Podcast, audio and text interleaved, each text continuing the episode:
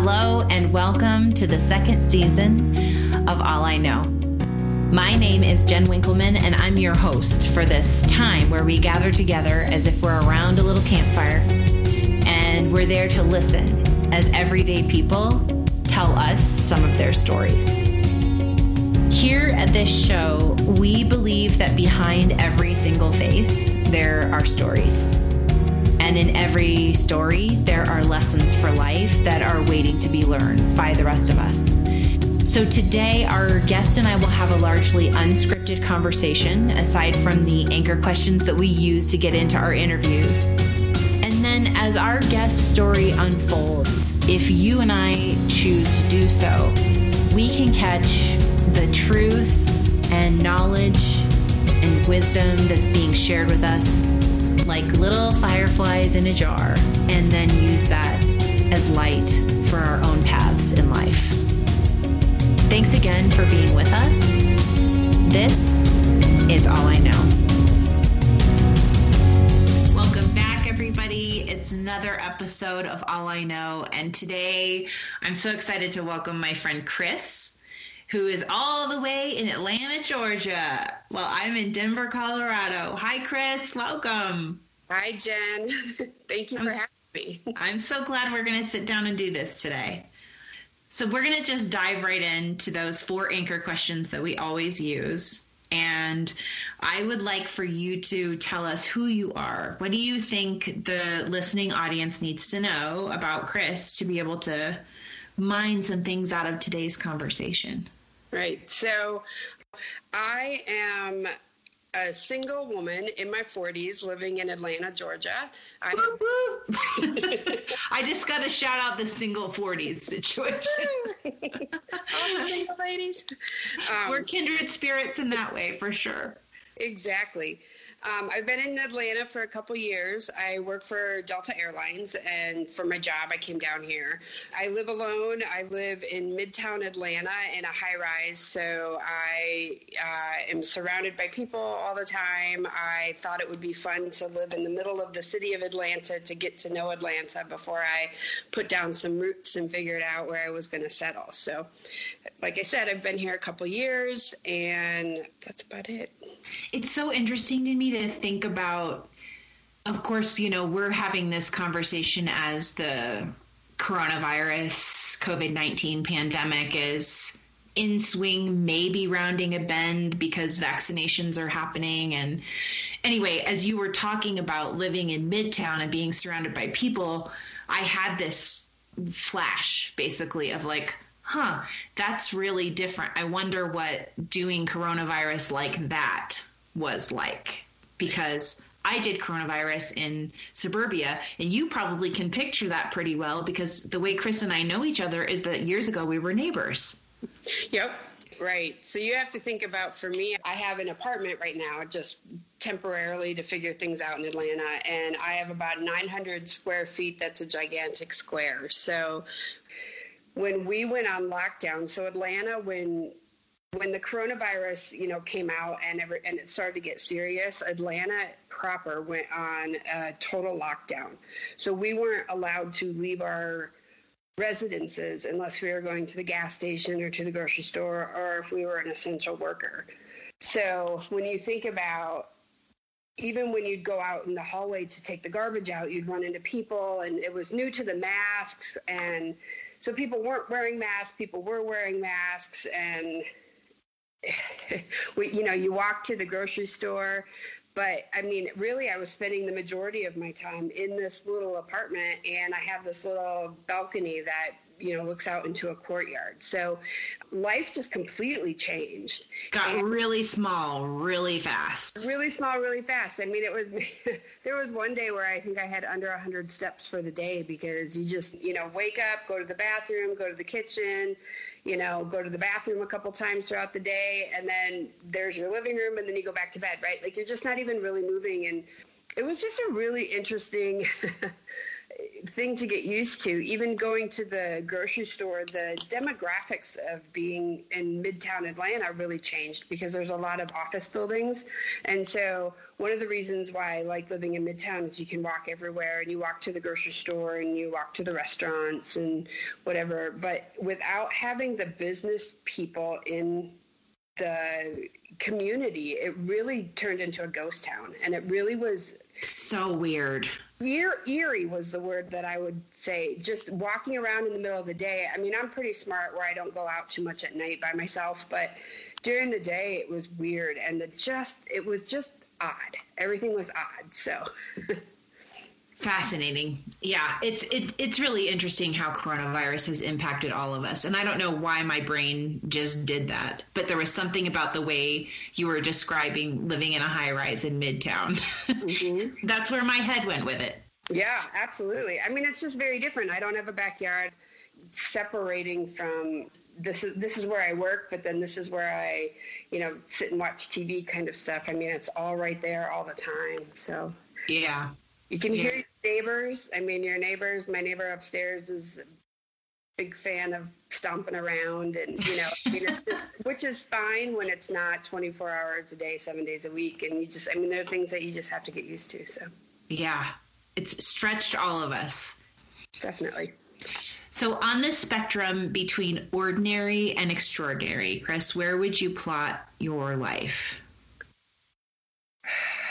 I, you know, I'd say I'm middle of the road. I think that, you know, I have a very ordinary experience with family and my friends and grew up in the Midwest and went to college and got a job and, and that kind of stuff. I would go a little bit more on the extraordinary because I did take a different path. I didn't get married when I was younger and, and have children, and that's a different path to take.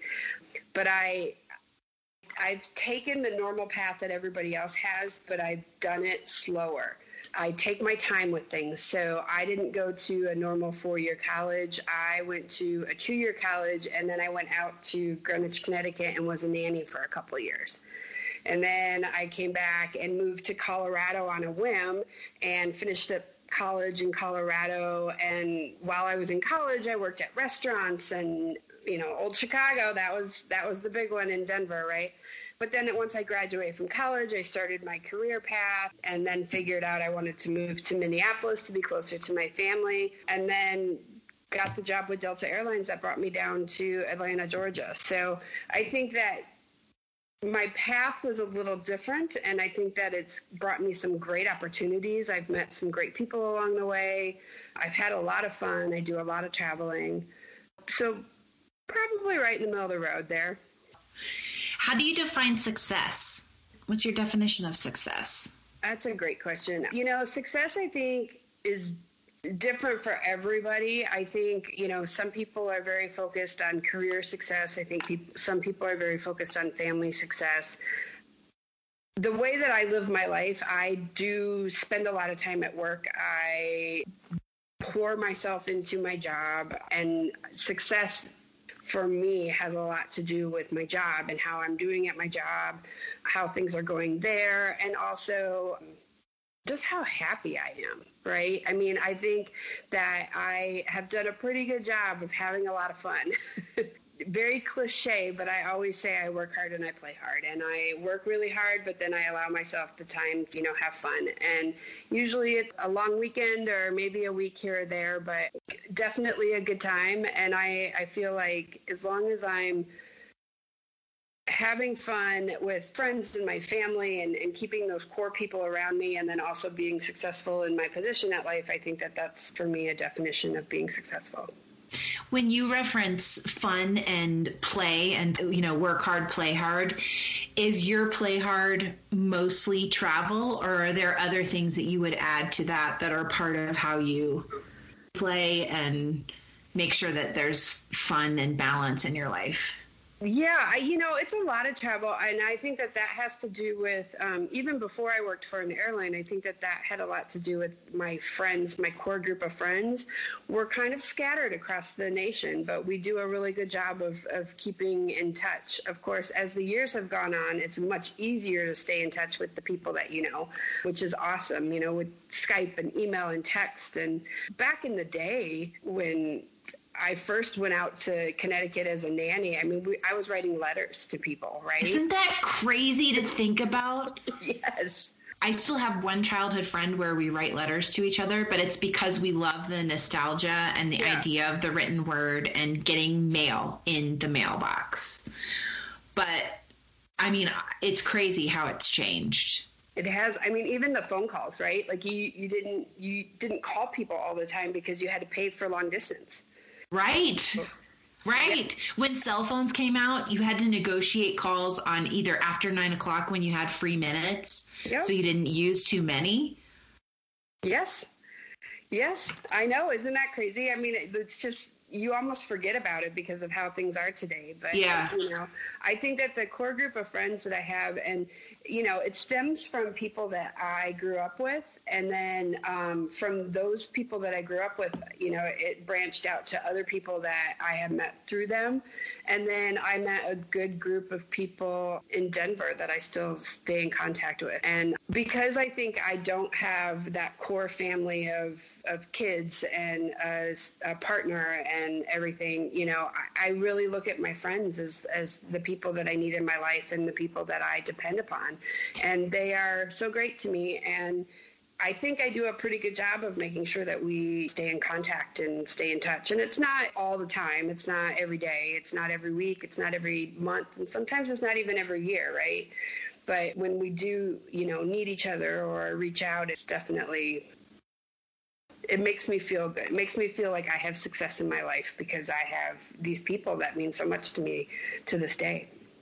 Yeah, I think being single, your chosen family, we all have our biological family and chosen family, right? I think that's just part of the human experience. But there is something I think about being a single person sort of changes the weight maybe of your chosen family because I resonate with what you were saying about how good your friends are to you. And a lot of my chosen family are raising families. They're on the, I don't know what you want to say, the traditional path or the regular path or the path that I wanted, or right, right. I don't know what words we put around that, but they have partners, they're raising children. And so there, yeah, there is something about those people being your people, being your tribe, that I think has a little bit of a different weight and significance to it for a single person. I agree with that. I have a really good friend in Colorado and her whole family when I was out there they were they were my family you know I went to Thanksgivings and Christmas and you know Easter and dinners and we'd have Sunday family dinners and we just you know they would invite me and it was great and I was part of their family and I'm still in contact with everybody and it's wonderful. I have my best friend that I've known since first grade. I just went to the Virgin Islands with her and her family. They both work in healthcare and hadn't been able to do anything for a year because they had to be very careful with the virus and they got vaccinated. And so I met them down there and, and we just had a wonderful time and as part of their family. And I have another friend who, who her and her husband and their one child, they call me their daughter, right, as a joke. And I just, I've been very blessed to have people in my life that just I can be a part of their world as well. And, and that's really important because, like you said, you know, we don't have somebody at night that we turn to and, and say goodnight. And just having those bonds, I mean, even if they're across the miles, really do a lot for your mental health and, and you know, makes a difference. It really does. Yeah. Well, and I caught too, I don't know if you even remember saying it, but as you were talking about your chosen family basically. You said something in kind of a fleeting way about i think i you know try really hard to make sure that those connections are there. There is a different level of of effort. Yes. Yeah. Yeah there is. But i like it. I i'm still the person who sends paper mailing birthday cards. It's just making that effort is is really important to me. Okay, so that brings us to, you know, that bigger question about three events, experiences, themes, circumstances from your life that you think have most shaped who you are. And then let's choose one to talk about more in depth. So I think the first thing that really helped define kind of my course in life and um, who I am today is when I went out to Greenwich, Connecticut as a 19 year old from Iowa. For that uh, nanny job that you mentioned. Nanny job. Yep. So I don't know if you know anything about Greenwich, Connecticut, but it's one of the wealthiest cities in the country. And I was from a small town in Iowa of 35,000 people. We had one public high school and one Catholic high school. And my graduating class, I think, was 365 people. And I thought that that was a, a big city, right? Yeah. I so went, Greenwich feels a little bit different than Iowa. Very different. And it was a spur of the moment decision that I, I was going to community college. I was working the same waitress job that I had in high school. And I saw I saw advertisement in our local paper for a nanny, and I thought that'd be great. I'm a great babysitter right outside of New York City, 40 minutes from the city. Like, what a great opportunity. And three weeks later, I, I moved from my wow. life in Iowa to Greenwich, Connecticut, and I had a great family. Um, it was one little boy that I watched. And I was very lucky in the fact that in Greenwich, Connecticut, everybody has nannies. A lot of people have them because the moms might be stay at home, but they like to play tennis and they like to do social things and go shopping, and their life needs a nanny. The family that I was with, they both worked and they were very much in their child's life at the time, but they needed somebody to take care of him during the day. So um, here's this little 19 year old coming out to Greenwich, Connecticut, and they were so great. They made me almost part of their family. So on the weekends, I mean, I had no friends and didn't know anybody and so they would take me places with them. And we went out to the hamptons uh, you know in the summer and we went to polo games and we went on boats and it's like did, such a different culture basically. So different. And then i joined a nanny club so i got to meet other nannies and then i would take the train into New York City by myself and meet my nanny friends there and tool around New York City, you know. I mean, it was just such a different experience. And I learned a lot. I learned a lot about myself. I learned about a lot about the world that I didn't have a chance to do. I learned, you know, things that I wanted, things that I didn't want. I definitely learned the value of a dollar because Iowa prices and New York City prices are very different. Mm-hmm. Um, but yeah, it was a defining situation for me in my life and, and kind of changed the course of how everything else I think played out. Um, Were you live-in nanny or did you have your own place? I was a live-in nanny, so I had my own bedroom and I had my own bathroom and I had their car. And the boy and I would during the week I would take him to Gymboree and I take him to the library all the time and we would read because that was what I remember growing up. And he was little. I mean, he was three months when I was out there and like two and a half when I left. So, oh, you had some really special years with him. Some really special years. And the funny thing is, we I'm still in contact with the family today. He is a teacher in New Jersey, and uh, he had a fellowship job out in Rome a couple years ago. And so I went out there and I brought his sister with me, and we just had a wonderful time. Um, you know, he, he was our tour guide, and I got to spend time with them as adults. And it's really awesome. So there's three kids now. The middle one is my goddaughter, and then they have a younger son as well. And they're all in, are at college age, and yeah, it's crazy. Yeah. but I, I mean, I love the fact that they're in my life and that I had that experience. I mean, I just, my life was so small and it just showed me a whole new world. Yeah, it broke open when you went to Connecticut. Yes, it did. That's a good way to look at it. What's the second the second defining event, I think, is when I actually moved out to Colorado. So I had come back from being a nanny and I was back in my hometown trying to figure out what I wanted to do with my life. Had a, a junior college degree, but I wanted to go to college, but now I was at the age where my friends were graduating from college. So I just, I didn't know what I wanted to do. And one of my good friends that I grew up with, she was graduating and got a job in Denver. And she called me and said, Hey, you want to move to Denver with me? And on a whim, again, I just. Here you go. This is the third time you've said something that you just did it on a whim. Yeah. This is part of who you are. it is. I that I guess I've never thought about that, but yeah. And one of my negative characteristics as you know you analyze yourself is I tend to overanalyze everything. So, you know, I was just telling you that I was in the process of buying a house and it's been really challenging because I overthink everything. And this isn't the kind of market where you can go in and you know take your time and look at no it moves fast right now. It moves uh-huh. faster than you can think. And i i mean if given the opportunity i want to analyze everything and overthink stuff and, and then i never make a decision right i have a hard time making a decision because then i get an analysis paralysis but then as you said some of the defining characteristics are the things where i'm like yeah i'm just going to do it you know let's throw yourself in so that's what brought me out to Colorado. Two weeks later, I was out in Colorado and didn't have a job. I had a place to live with my friend, but I was just kind of figuring it out. And then a friend of mine now, but um, somebody that I knew in my hometown, her niece was a bartender at Old Chicago. And so I called her up when I got out there and I said, Hey, you know, I'm from Iowa. I need a job. And I went out and I got the job at, at Old Chicago and I made a ton of friends. And, you know, Colorado was just going to be a let's see how it goes. And I was out there for 15 years. So it was a wonderful experience. And I grew up in Mason City, Iowa, but I grew up as a person in my 20s in Denver. In Colorado. Denver.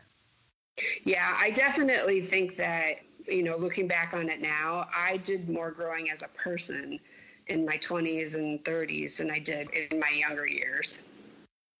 You're so worried about everything when you're a teenager and there's you know just all that stuff. And i think as you get into your 20s and 30s you start to become the, a person who you can be. Yeah. Yeah. Really kind of coming into your own. Right. Yeah. And the experiences that I had in Colorado, and again, it was a totally different world for me, right? So going from Iowa and then being out in New York City, but then Colorado was totally different too, and the hiking and the mountains and the just way of life and everything is just very different. And I am very lucky to have had those different opportunities and experiences. Another culture shock. Definitely. Yeah. Definitely. Yeah, I do miss Colorado. Out of all the places I've lived, I miss Colorado the most. So. Yeah, Colorado is it is a wonderful, beautiful place. And it has changed so much in the last 20 or 25 years, especially, you know, the metro area. It really has. It's nuts. It's had control. I mean, it just really, really, really has changed. When I think about Denver and feel like I love Denver, I'm actually sentimental and nostalgic about the Denver of 20 years ago. Yeah, I've I've come out to visit some friends from time to time and it's definitely different. You know, I remember when I got my first office job and I had to go from Lakewood to Centennial. It's too congested. That drive T-Rex. sounds terrible. T-Rex, T-Rex yes. going on. And the highway was nuts and whatever and T-Rex was going to fix everything and I'm like now they need another T-Rex like the traffic is just insane. Yeah, so for listeners who don't know about Denver, T-Rex was a gigantic construction project, a road and infrastructure project that we had that was just going to make our commutes so much better and we did need a little bit more room at the time, but it is not nearly enough room to support the growth that Colorado has seen. So the congestion is still there. I, I have a couple of friends who've lived in Colorado for most of their lives too, and we just talk about how it feels like Denver got LA'd. you know, where it just became someplace where it's just like, yeah, you can just never drive anywhere without there being traffic. Yeah, it's yeah, yeah, or Atlanta's like that too, and just yeah, it didn't used to be like that. I mean, no, rush hour for sure and during T-Rex, but then after that, I mean, it was you know pretty open most of the time, at least for a good chunk of time there. But that that time has come and gone. yeah, yeah. So when I talk about loving Colorado, my mind is about twenty years old. yeah. Definitely. Yeah. Okay, so we have taking that job in Connecticut and being a nanny for those couple of years and everything that came into your life as a result of that decision. And we have moving on a whim to Denver with a friend and basically doing a lot of growing up here, really becoming an adult in Denver. Yeah. What's the third thing? So the third thing that I think has been defining moment or defining decision in my life is just the fact that um, I have stayed single all these years, which is even in 2021 it's not common as women tend to get married or be with a partner or at least have children and you know have a family unit that they have close by. There's not a lot of older single women that stay single I think it's true, or that if there are women who are single, that they have marriage as part of their story. They're not single because they've been single. They're now single after divorce. Right. Like the unique part to me, I feel like, is the single all along. Yeah. Yes, I agree with that. Had I had other people in my immediate circle, you know, whether it be a husband or a partner or kids, you know, I wouldn't have been able to make some of the decisions that I made, like moving out to Colorado or moving to Minneapolis when my dad got sick or something like that, right? Or moving down to Atlanta to start at the new company. And it's made some of those decisions fairly easy. I think some of the travel that I've been able to do, I think the coronavirus situation that we've all been through has, you know, shed a light on both good and bad about being single. I think some of the bad part are you know it's very hard to be in a box by yourself alone as we talked about before and um, not having somebody to say goodnight to or even just that human contact for a while right? And and being able to look at somebody and smile at them with not have, wearing a mask or you know hold their hand or just even touch them on the shoulder right? I mean well, it was so scary at the beginning and we had a lot of scary feelings alone. Yes. Yeah, well, so I was in a situation where Atlanta in general went into lockdown, and then I live in Midtown, and so I could walk to the grocery store and back, but it wasn't really a lot that I could do. And I was in my apartment 24 7. And then we actually had a shooting in my what? apartment. In your building? In my building. It was a couple floors down from me and on the other side of the building. So I didn't even know that it happened until they sent out communication to let everybody know, but like people died, and um, so oh my gosh, yeah, I mean it was crazy. But I was working. I was sitting here working at my kitchen counter while this whole you know situation was going down and i'm sitting here going this is terrible like i don't feel safe but i can't leave and i don't know what to do and i have a really good friend who lives out in north dakota and she she married a rancher about seven years ago, six, seven years ago, and he has a family ranch out in western North Dakota. And I was talking to her on the phone and t- just telling her about how, you know, I'd been down here a little over a year. I didn't really know anybody. I was going to be stuck in my apartment. I couldn't do anything. And now my apartment's not even safe and I don't know what to do. And she's like, get on a plane and come out here. And you know, she's like, we don't have neighbors for miles and we social distance anyway because there's nobody around us. You know, in a normal situation, she goes to Bismarck to buy groceries once every two or three weeks in general because it's 45 minutes away. I thought because they're out there. They are not yeah, in town. They are out there. They're out there. They have just, you know, tons and tons of land with, I can't even tell you how many acres with cattle, they even have like a whole butte on their property and they just they're out there and I'm thinking I can get fresh air, I can you know, not have to worry about somebody coming into the apartment. I mean, I don't know. Like it was, the whole thing was kind of just freaky. And I thought, you know what, I'm going to do it because I just, I didn't know at the time what was going to happen here. I mean, two weeks seemed like a really, really long time to be stuck in your house. And two weeks is so short compared to what actually unfolded for everybody. Exactly. I mean, two weeks is nothing. And, it, and you're right. At the time that that two weeks went into effect for so many of us, I think we felt like it was an eternity and we had no idea what was coming. Like, what were we going to do for two whole weeks, not, you know, leaving, not leaving our houses? I mean, now you, you chuckle, right? Now we look back on it and we're like, oh my gosh, like, how silly is this? But, you know, at the time it was really scary. And, to put the cherry on the top was because I work for an airline.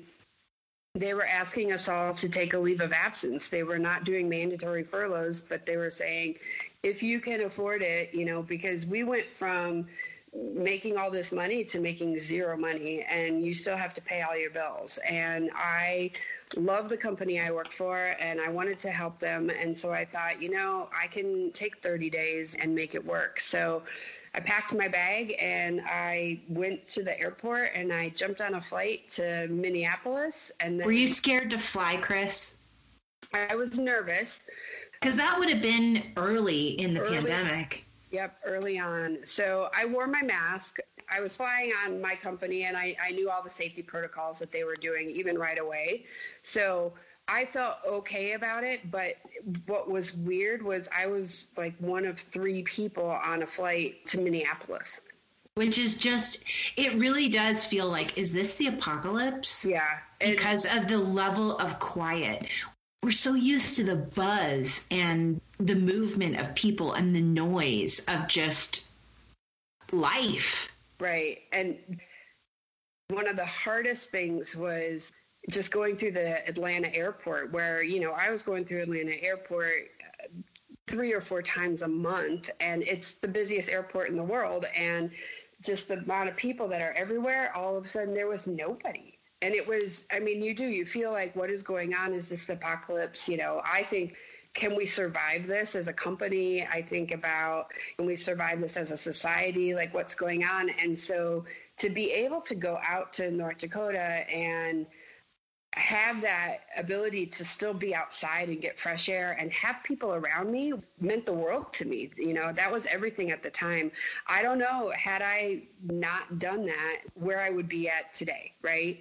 It was a really good experience for me to just get out of here because it was, I mean, it was hard and it was unknown and it was crazy. And so I did. So I got out there and then I planned to stay for four weeks. I ended up staying for six weeks. There another 30 day LOA because I was having so much fun helping them on the ranch. And, you know, my friend's husband made a comment about me being the worst rancher he's ever known. and I'll fully admit that because I. I didn't know what I was doing, and the, the animals, the cows scare me.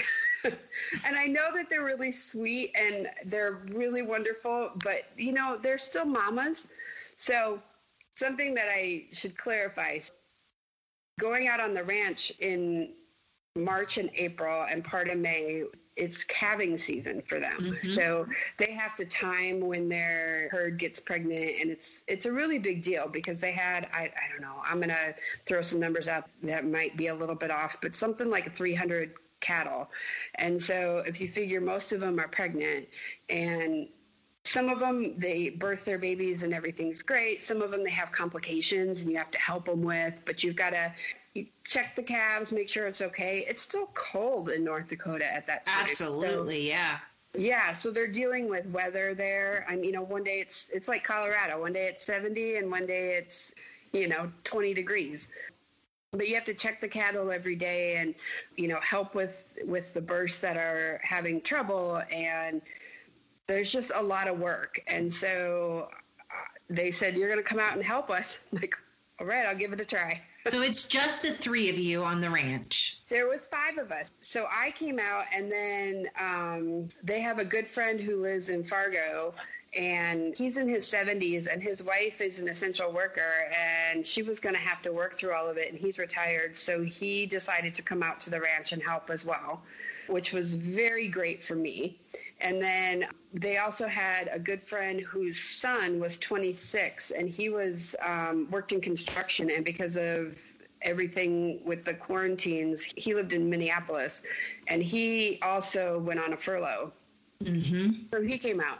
So you've got me, this metropolitan single 40 year old woman who, you know, is scared of everything. You've got Rancher Rick, who is so accustomed to being on a, a ranch and, and he likes helping out and doing all this stuff. And then you got this, you know, 26 year old kid who's like learning how to do all this stuff. And we couldn't have been more different of people, but we called it our little quarantine family. And so it was the five of us and and you guys took on calving season together. We took on calving season. So the men did most of the work outside seven days a week.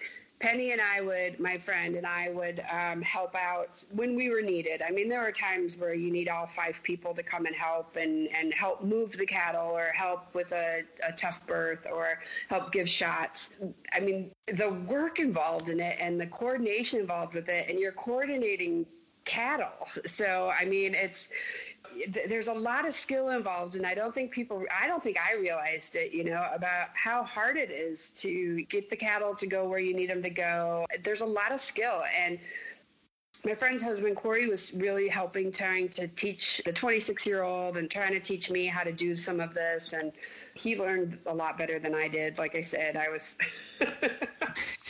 i was the last line of defense but i was there to help when i could it was amazing to see. And you always hear Eleanor Roosevelt says, do one thing every day that scares you. I think she's the one who said that, right? I think you're right. Yeah, that sounds right. Almost every time I would go out on the ATVs or out with them to check the cattle, it was I was terrified because they're big animals. They're nice, but they're big animals. They're protective mamas, and well, and you don't know what you're doing, and I don't know what I'm doing.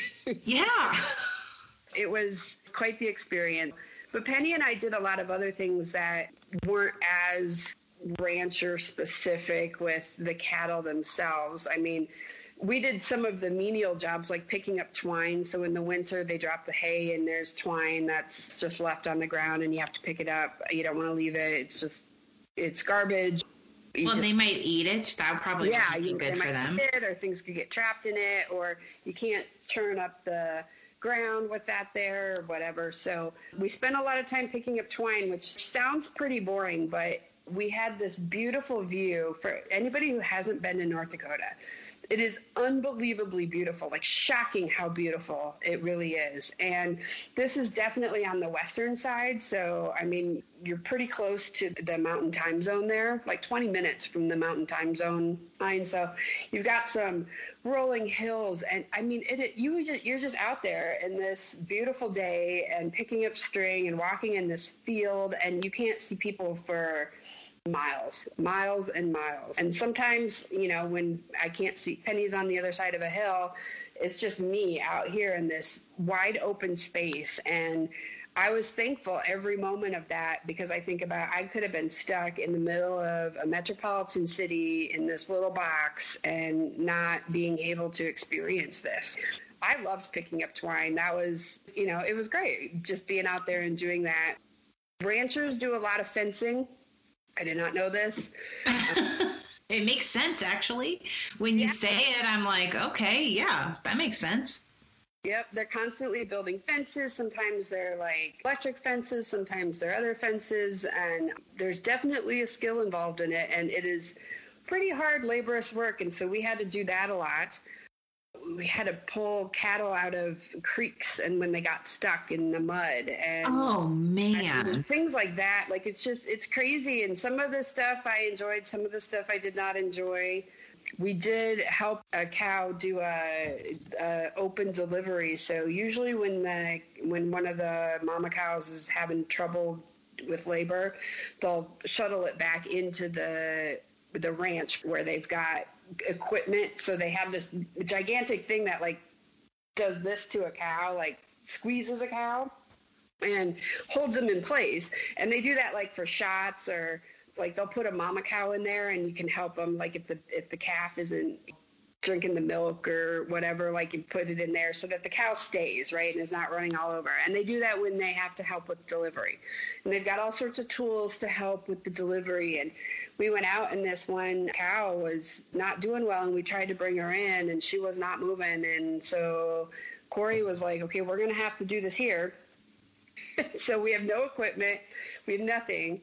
And the hooves are already out. So i mean the calf was oh my gosh. in labor and they literally put a rope around the the mama cow's neck and gives me the rope and says here hold her okay this is like a two ton cow right yeah just hold her I'm like, I don't even know how this is going to work. And Penny and Corey are pulling and pulling. And, and then finally they told me that I had to come over and help them pull. And we got, we got the baby calf out and, and when you say pull you're saying pull the calf pull the calf out. Yes. I mean, Penny, Penny is a very small girl and she was like, her legs were on the back of the cow pulling the hooves of the calf out.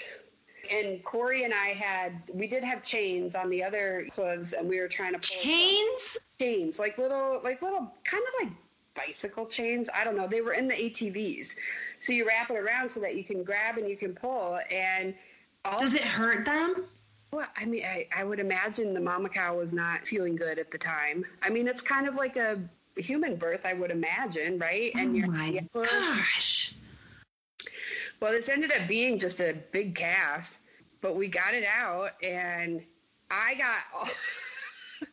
they started laughing at me because I got I, I got all emotional. Like I started, tears were going, and I was just so proud of the mama cow, and I was just so happy, and and they're like city girl.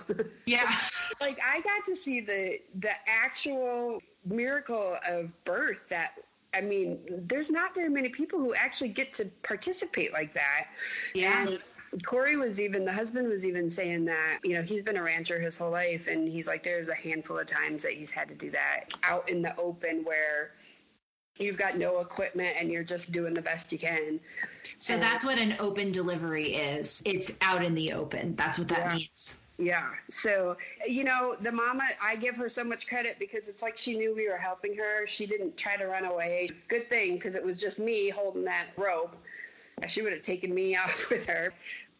I mean, it was amazing. It was amazing to see. And we went to check on the calf the next day, and because they still have to worry about coyotes. Coyotes are around, um, you know, just th- being out in the elements, you know, in North Dakota in April. And so we went out and we actually found the calf, and the calf was just curled up in a ball and looking pretty and looking healthy. And we were very happy. And all of a sudden, Penny turned and she said, We got to get out of here. And Mama was just tearing at us. Like, she's like, Get away from my calf. Go now. And it's just funny because she was so gentle and, and allowing us to help her at the time. But then 12 hours later, she's like, Get away. yeah protective instincts are kicked in protective instincts exactly so that was probably one of the most amazing things i think i've ever seen in my life just being able to do that it was great we had a great time and so the two other guys were there three of the six weeks and penny and i we would make dinner every night and we would clean and we would do some you know inside chores when the weather was really bad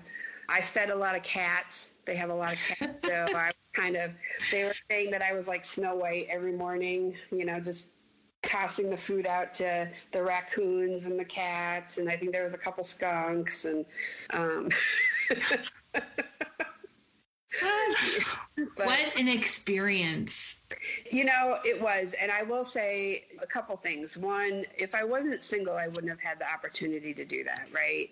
I might not have had the opportunity to take advantage of the LOA, which the leave of absence that my company was offering. And at the time, it felt like a burden, right? To take on the financial burden of not getting paid for 60 days and, you know, what am I going to do and whatever. But because of my situation, I was able to do that. And since I was 18, have never taken more than a week or two at a time off and to have 60 days where I didn't have to turn on my computer and I didn't have to check anything and I didn't have to report Monday through Friday and make sure I was available when people needed me and just to live. I mean, what a gift it was. I mean, it was an amazing gift to be able to just experience that and enjoy it. I mean, I'm sitting here thinking you could have taken those 60 days, that leave of absence, and if you had spent those 60 days in Atlanta, how different. Oh, yeah. How different that experience would be. Your leave of absence and the way that that played out, it was like so enriching for you, it sounds like, where it's entirely possible that the exact same leave of absence time could have been taken and it could have been, I mean, it could have just choked you out. I agree because there wasn't enough life in it. But you went where there was life. I mean, literally, you went to help with calving season. Yeah. It was, it, it, yeah, and it was amazing to have that opportunity. It was amazing to have the fresh air every day.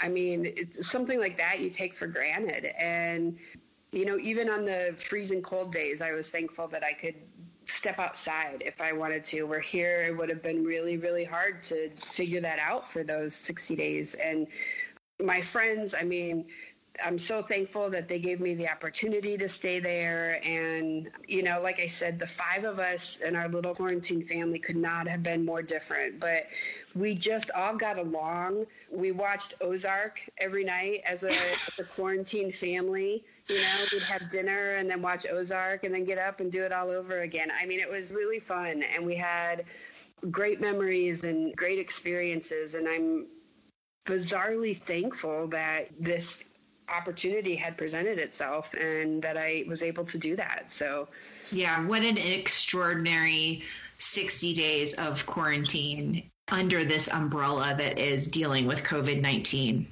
You have a unique story. Yeah, it was, I'd like to say that I've taken advantage of the situation the best that I can. I think one of the hardest parts of quarantine and just the COVID situation for me was not being able to see my mother. Um, she's in Iowa and she's 79, and it was just hard to never see her and, and be able to to get with her. And so that was in March and April, and then going into the end of the year, it was kind of we always thought we were going to go back to the office and you know at some point but then something kept happening and happening and and finally they announced that we weren't going back until after the new year. And so i decided for the end of the year that i was going to go and live on a beach. I've always wanted to live on a beach and i've you know never had the opportunity to do that before for a long period of time. So i got an airbnb right on a beach in florida. And I purposefully picked a place that would allow the room to bring my mom down and we wouldn't we wouldn't have to do stuff. We wouldn't have to go out. I mean florida was a little concerning because of the lax on the rules and her age but we were we were very cautious of it and we had a place where we could enjoy being outside but still being in our own little area. And so i flew her down and we were very careful with the flying. And at that point, I knew how careful the airlines were being with the extra security around cleaning. And I put her in the first row so that she didn't have to have a lot of contact with other people. And we came down and I was able to work from home there and she would do her puzzles or sit out on the balcony and we saw dolphins every day and we would get up at 6:30 in the morning and we'd walk the beach for 45 minutes before the day started before people started coming and filling up the beaches. Be on the beach every day. We got to see the dolphins every day. I mean it was just this beautiful view and we would go to the grocery store at 7 o'clock in the senior hour with her and get our groceries and then we just cook at home and that was also an amazing experience that i would never have had had I not been single, and also had I not tried to see the silver lining in the quarantine situation, right? Mm-hmm. And so after all year of not being able to see with her and being with her for a handful of weeks in this beautiful place and we could just enjoy each other's company, I mean, it was really wonderful. I so admire that you are able to do this, to give this to yourself and to participate in it in a way where you're giving to these loved ones, you know, your your friend and her husband and your mother and the new friends that you made while you were at the ranch. As I'm listening to you talk, I'm just feeling so tethered to my life. I'm talking about my life as in the like daily stuff, right? Yep. And I just I really admire how you had the courage or I don't even know what the word is, Chris, to to somehow lay those tethers down and give yourself these other experiences. And it's like you know, you you weren't doing anything permanent. This wasn't a forever and ever amen decision that you were making. And yet, even with its temporary nature, I'm listening to you talk and thinking, well, I could just never do that. And so I love that you did because I think when I say that to myself, I think it's a lie. But I think a lot of people feel that way. Do you know what I'm trying I, to say? I absolutely do. I do think that not having the immediate family requirements of being here is definitely helpful. I mean, I think it it's a lot easier for me to pack up and move someplace for eight weeks than it is for a family of four, right? To pack up and move and to move everything and do all that stuff. And, you know, even monetarily, it's a lot cheaper for one person than it is for four people to be able to do this. And so that definitely has helped. I do think, though, that it's a conscious effort to figure out okay, let's just do it because here's here, this might be my only chance to do it, and so I need to jump in and I need to jump in head first, right? I don't know when I'll ever have the opportunity to take eight weeks and work at the beach, you know, without having to go into the office. I may never have that opportunity in my adult life again while I'm working, and you know, I'm lucky that my company is very flexible, even though we're working from home, but being flexible about traveling in, in different areas and doing that.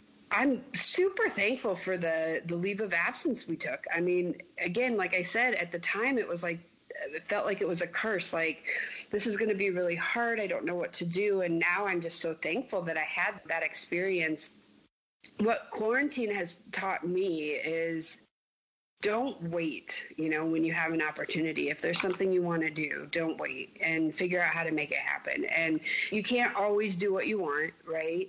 I would have loved to have gone over to Paris and lived in Paris for a year, right? And logistically, that just wouldn't work because I still had to work and, you know, the time change and whatever. But I think there's there has to be some level of courage to jump ahead and do some of this stuff, and making sacrifices in other ways so that you can do some of these once in a lifetime kind of stuff.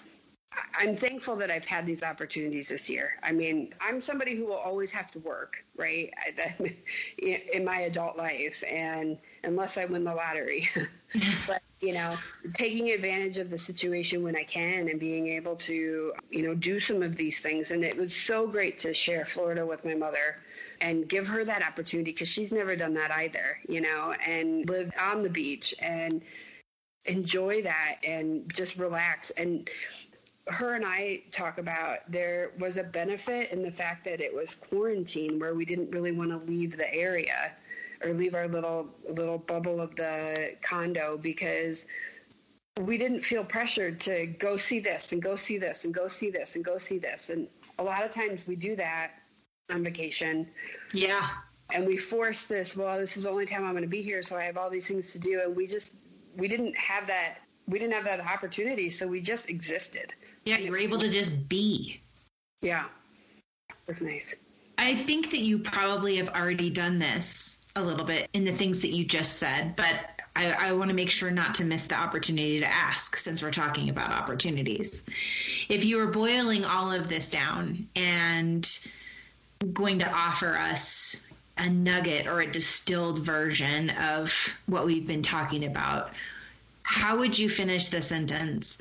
all I know, based on my experience of quarantine and based on my experience of taking and capitalizing on these opportunities when I had them, all I know is. All I know is that my situation and the life that I leave, has afforded me the opportunity to take myself out of what I'm comfortable with and put myself in these experiences when the opportunity presented itself. And I'm very thankful for that. That's where the magic is. Yeah.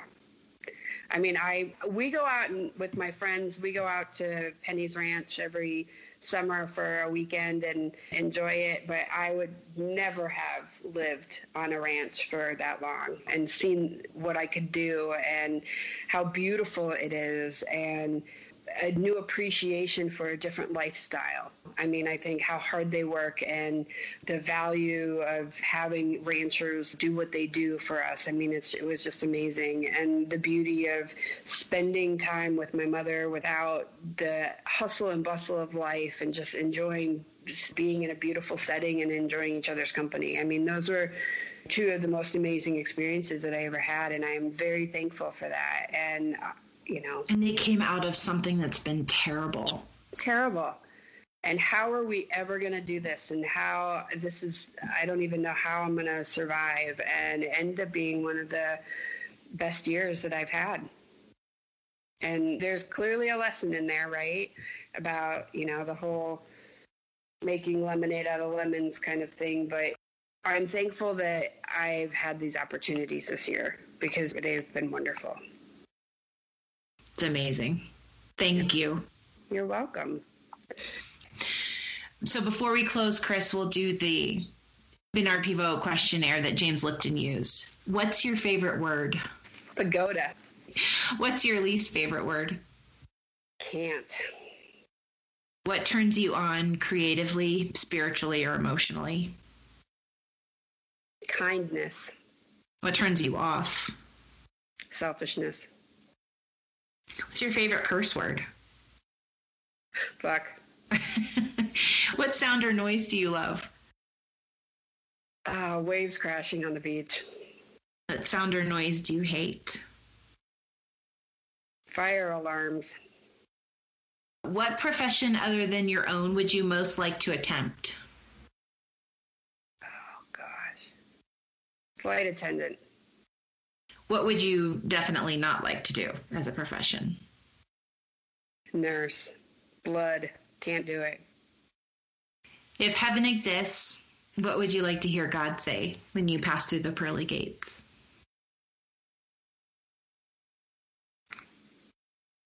It's a tough welcome.